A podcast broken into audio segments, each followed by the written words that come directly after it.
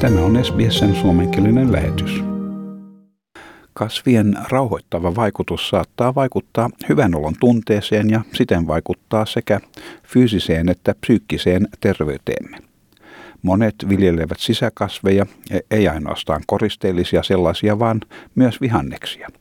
Tämä tarjoaa myös miellyttävää tekemistä COVID-19-pandemian aiheuttamien rajoitusten aikana. Sydneyn yliopiston kaupunkiympäristön ja terveyden asiantuntija, apulaisprofessori Xi Yao Xi Feng kertoo tutkimusten osoittavan, että kasvien läheisyys voi vähentää stressiä, auttaa nukkumista, vähentää kardiometabolisten sairauksien, kuten diabeteksen riskiä.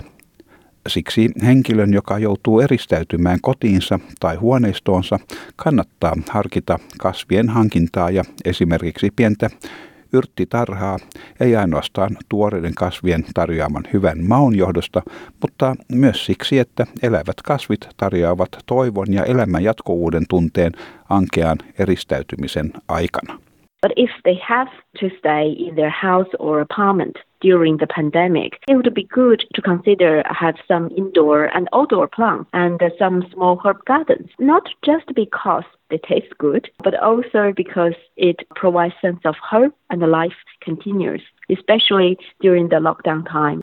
Melbournen RMIT-yliopiston tutkijat eh, julkaisivat eh, hiljattain raportin nimeltä Plant Trend 2020. Tästä tutkimuksesta selvisi, että kaksi viidestä australialaisesta hankki helppohoitoisen kasvin kuluneen vuoden aikana. Tässä raportissa kerrotaan myös, että yhden keskikokoisen kasvin sijoitus keskikokoiseen huoneeseen parantaa ilmanlaatua 25 prosentilla. Kasvien asiantuntija, arkkitehti ja kirjailija Jason Chongella on yli 300 kasvia asunnossaan, mukaan lukien banaanipuu makuuhuoneessaan. Hän odottaa sisäkasvien suosion lisääntyvän koronaviruspandemian aikana.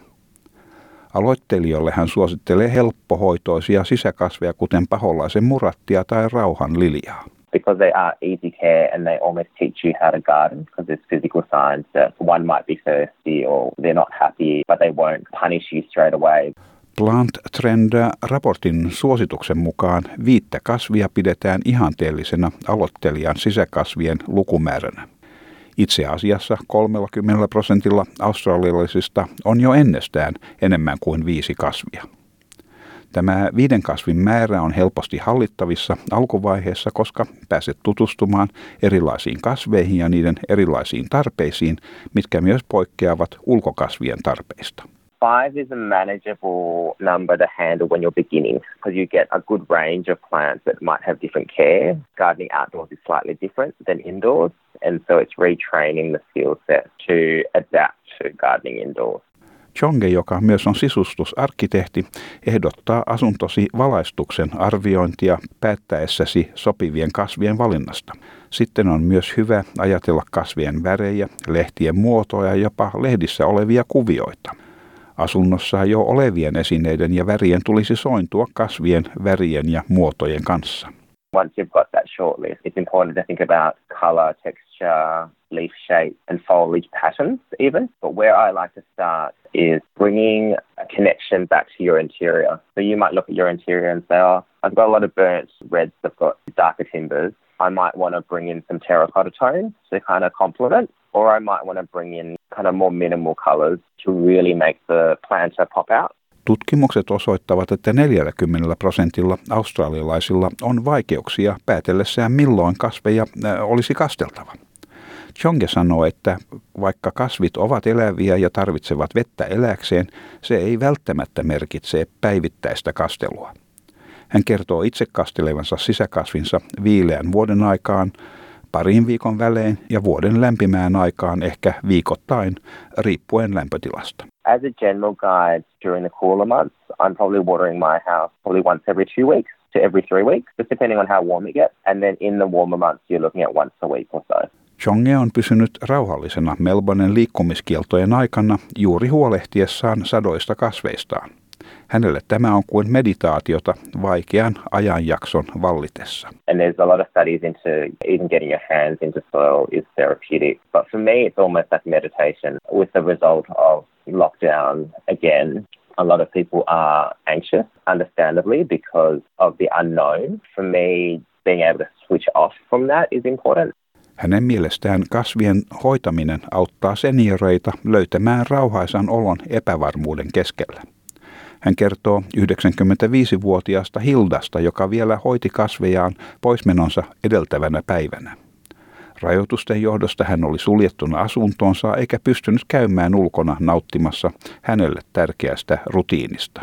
Sadly, we um, had to say goodbye to Hilda, who was 96, but she actually was guarding the day before she passed away. And, and she was locked in her house because she couldn't leave because of the lockdown rules as well. So being able to go outside and have some routine was important to her. Urban Green Farms-järjestön Andrew Mehesa on samaa mieltä siitä, että perustuen tieteelliseen tutkimukseen puutarhan hoito ja omien vihannesten viljeleminen kotona auttaa mielenterveyttä. Monet vanhemmat ihmiset ovat kiinnostuneita vaikkapa omien vihannestensa viljelystä, mutta heikon kuntonsa johdosta he eivät mielellään ole ulkosalla. We have many examples of older people going, well, you know, I want to learn how to grow my own food, but I don't want to go outside anymore. I've got cancer or I've got arthritis and it gets really cold outside. I want to grow my own stuff internally. Jotkin henkilöt muuttavat akvaarionsa käyttöä soveltaen sitä vesiviljelyyn, mikä parantaa myös kalojen elinympäristöä ja vähentää tarvetta siivota akvaariota. Tähän tarkoitukseen sopivat parhaiten pienet kasvit, kuten persilja, basilika ja vaikkapa mansikat. you to feed the fish and you've got to clean out the tank and you got to get rid of all the algae and all the bacteria and all the things in there. But what happens is with aquaponics, the fish, when the waste is taken up to the tank, what it does is the plants absorb all of that waste and then it recirculates clean, fresh water back to the fish tank. The best thing to grow is things like your micro herbs, your basil, parsley, watercress, strawberries. Permakulttuuribloggaaja ja kestävän viljelyn asiantuntija Anna Matilda on myös ollut kiireinen pandemian aikaan. Hän on joutunut turvautumaan luovaan kekseliäisyyteen tehdessään ruokaa kaappinsa rajoitetuista antimista. Hän kertoo joutuneensa oppimaan uusia taitoja ja kehittämään kykyjään selvitä odottamattomista tilanteista. Cooking from scratch with only the ingredients that I kind of had around. And that forced me to learn some new skills. And doing that kind of learning can actually give you a heightened sense of success. And that's really important. And it just boosts your ability to be able to deal with uncertainty and changes that are unexpected. Anna Matildan kestävän elämisen filosofia on herättänyt huomiota varsinkin ulkomailla ja hän saa lukemattomia tiedusteluja ihmisiltä, jotka ovat eristäytyneenä pandemian johdosta. Kysymykset liittyvät elintarvikkeiden viljelyyn rajoitetuissa tiloissa. Ja kyselyt tulevat usein Skandinaavian maista ja Kaakkois-Aasiasta. When the supermarket hoarding behaviour started happening, it was almost a direct correlation with people coming on board and, and going, show me how to grow my own food. During the pandemic, obviously, if you can produce a bit of your own food, that reduces your need to actually go out to the shops, therefore maybe exposing yourself. Permakulttuurikäsite koostuu kahdesta sanasta, permanent agriculture, eli kestävästä viljelystä. Ajatuksena on yksinkertaisesti harmoninen suhde luonnolliseen ympäristöön noudattaen muutamia yksinkertaisia periaatteita ja hidastaa ihmisten elämäntapaa yleensä. Anna Matilda selittää, että permakulttuurin perusteena on kolme eettistä periaatetta. Huolenpito maasta, kanssa ihmisistä ja reilusta resurssien jaosta – siis paluu elämäntapaan, mikä vallitsi ennen teollistumisen aikaa.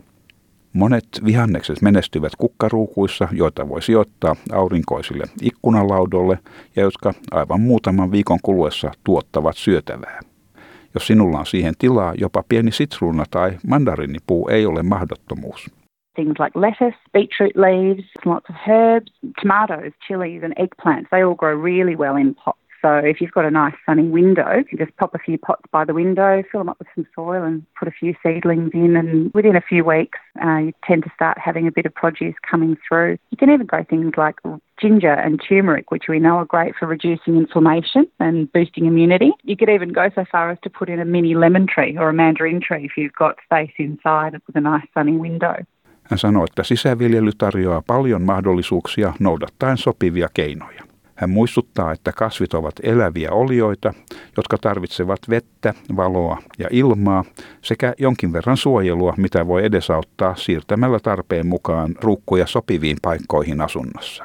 basically just remembering that all plants are living things and they need to have light, water, air, and a bit of protection. And you can just move pots around the house. You don't have to have a whole lot of space at all.